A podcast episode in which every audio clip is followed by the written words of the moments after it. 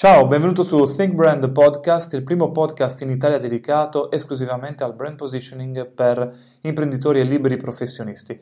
Io sono Marco Viviani e questa possiamo definirla forse la prima puntata ufficiale con cui inizio questo percorso, perché la precedente era un po' una puntata introduttiva in cui spiegavo il significato della parola Think Brand, perché questo podcast si chiama così, e raccontavo in breve la mia storia su come fossi arrivato a occuparmi di questa disciplina. E oggi invece voglio raccontarti dove nasce questa disciplina, chi è il padre di questa fondamentale parte strategica che qualunque business dovrebbe utilizzare per potersi differenziare in maniera pratica e concreta rispetto alla concorrenza. Come hai notato dal titolo, infatti, oggi parlo della vera storia del brand positioning. Perché l'ho definito così, la vera storia? Perché questa disciplina ultimamente in Italia adesso si sta diffondendo, sta prendendo piede e a mio avviso questo sta avvenendo con qualche interpretazione secondo me errata. Quindi penso che sia giusto, sia corretto per amore alla verità, per dovere di cronaca, riportare la giusta genesi, la vera origine di questa disciplina. Chi è il padre del brand positioning è Jack Trout, che nel 1969 scrive un articolo nella rivista Industrial Marketing in cui si rivolge alle aziende americane mettendole in guardia su quelle che erano le loro strategie commerciali. In uno specifico si rivolge a quelle aziende che puntano a attaccare in qualche modo, competere con IBM, e le avverte che quello che stavano, il modo in cui loro operavano non era assolutamente efficace, non sarebbe stato efficace. E infatti 2 anni più tardi scrisse un altro articolo in cui confermava quelle che erano le sue previsioni, perché queste aziende che cercavano di competere nel mercato americano con IBM non ebbero successo. Perché non ebbero successo? Perché non applicavano quelle che erano le prime seppur rudimentali, applicazioni del brand positioning o posizionamento di marca. Successivamente inizia a scrivere anche degli articoli su Advertising Age insieme al suo socio di allora che era Ries, e poi nel 1981 insieme scrivono il loro libro di maggior successo, quello che ha fatto conoscere questa disciplina, che è Positioning. Ma che cosa significa esattamente brand positioning? Il termine brand viene dal verbo branding, che vuol dire marchiare, ed era quello che facevano i mandriani con le loro vacche per differenziarle da quelle dei ranch vicini.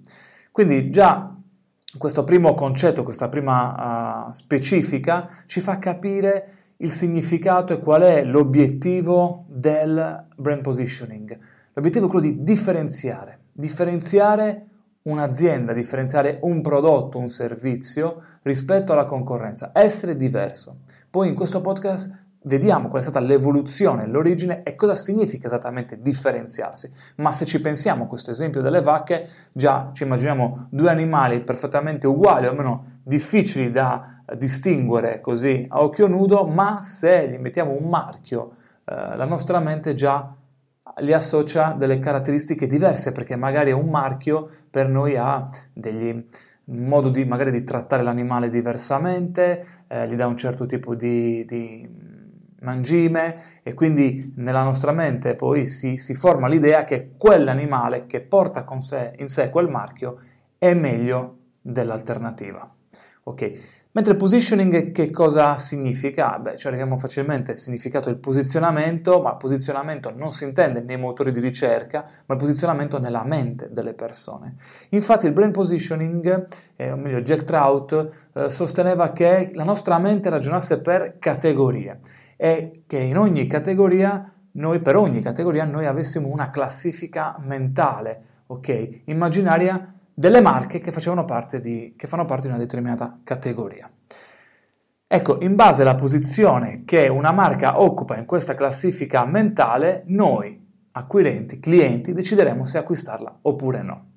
È molto curioso, io spesso faccio un giochino, un test per far capire alle persone come funziona la nostra mente, ma quello che ti voglio dire in questa puntata è contestualizzare il brand positioning, farti capire il risultato, che il brand positioning è il risultato di un'evoluzione del pensiero del marketing, della comunicazione, dei grandi pubblicitari, perché il brand positioning arriva, Jack Trout vi arriva dopo altri personaggi molto famosi. Il primo è Russell Reeves, che aveva teorizzato negli anni 40 più o meno il concetto della USP, Unique Selling Proposition. E cosa diceva questo signore qua, che è stato uno dei più grandi pubblicitari della storia? Lui lavorava sul concetto che bisogna comunicare un solo messaggio, uno solo, che caratterizza un determinato prodotto. Questo perché? Perché aveva teorizzato questo? Perché aveva scoperto con i suoi studi, con le sue analisi, che le persone e i suoi clienti, o meglio, che le pubblicità dei suoi clienti erano efficaci se lui comunicava un solo messaggio chiaro e che identificava benissimo quell'azienda, quel prodotto. Poi successivamente è arrivato un certo David Ogilvy, che ha introdotto invece il concetto di immagine, di marca. Ok, questi sono stati un po' i precursori del brand positioning, quelli che hanno aperto le porte poi al concetto del brand positioning, che non è altro che una sintesi di questi due modi di vedere la comunicazione e la pubblicità. Quindi da una parte il concetto che bisogna comunicare, lavorare sulla caratteristica del prodotto, dall'altro invece bisogna lavorare sull'immagine di marca. Ecco, Jack Trout ha avuto la grande intuizione di introdurre un nuovo concetto che era quello della percezione. La percezione insieme alla concorrenza.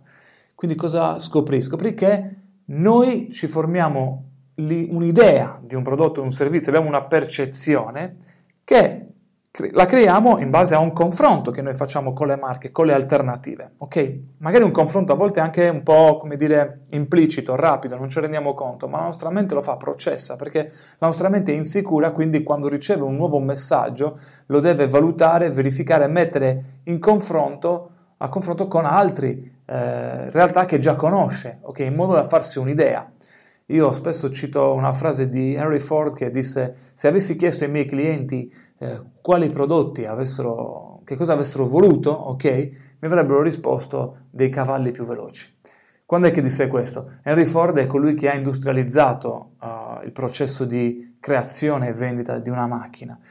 A suo tempo la gente era abituata ad andare in giro con i cavalli, quindi non aveva idea di cosa fosse una macchina, pertanto gli aveva risposto in questo modo. Oggi, se le facessimo questa domanda, la gente sicuramente non risponderebbe così. Perché? Perché conosce, ha visto, possiede, utilizza le auto, quindi ha un'idea di cosa sia un'auto, ok?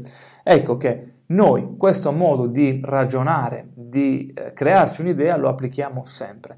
Ecco che il brand positioning diventa una sintesi tra il concetto principale, la USP, quindi comunica un messaggio semplice che caratterizza quel prodotto, l'immagine di David Ogilvy, quindi un richiamo a qualcosa che è più soggettivo, percettivo, li mette insieme, capisce la forza della concorrenza nel processo d'acquisto di un prodotto e nasce così il brand positioning.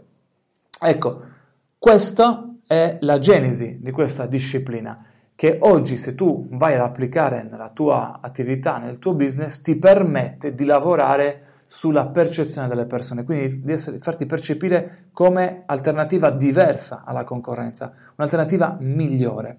E questo è fondamentale, fare questo lavoro, perché altrimenti il tuo messaggio di marketing poi diventa inefficace. Perché che cos'è il marketing? Ecco, l'errore che spesso fanno gli imprenditori è partire dal marketing e non dal brand positioning. Il marketing sono una serie di strumenti, oggi sono strumenti per lo più digitali, no? Vanno per la maggiore i social, piuttosto che le campagne su Google, la creazione di un sito internet, blog, ok? Questa un po' è la moda, la tendenza di adesso. Questo non significa che siano i migliori strumenti in assoluto, ma quello che voglio farti capire è che il marketing sono gli strumenti che si evolvono, cambiano. 50 anni fa non c'erano questi strumenti e si utilizzava la carta, la radio, la televisione. Quello che invece non cambia, è quello su cui bisogna lavorare, è il messaggio. E il messaggio, perché sia efficace, non deve essere assolutista. Non è che tu ti svegli e dici: ma oggi su che cosa sono forte? Ah, secondo me sono forte su questo, comunichiamo questo. No, tu devi lavorare sulla percezione del mercato, dei tuoi potenziali clienti, e quindi partire da questa domanda: che cosa c'è nella mente dei miei clienti? Quali sono i concorrenti percepiti? Con chi mi mettono in confronto? Con chi mi paragonano quando devono decidere se acquistare da me oppure da un concorrente Perché devi farti questa domanda?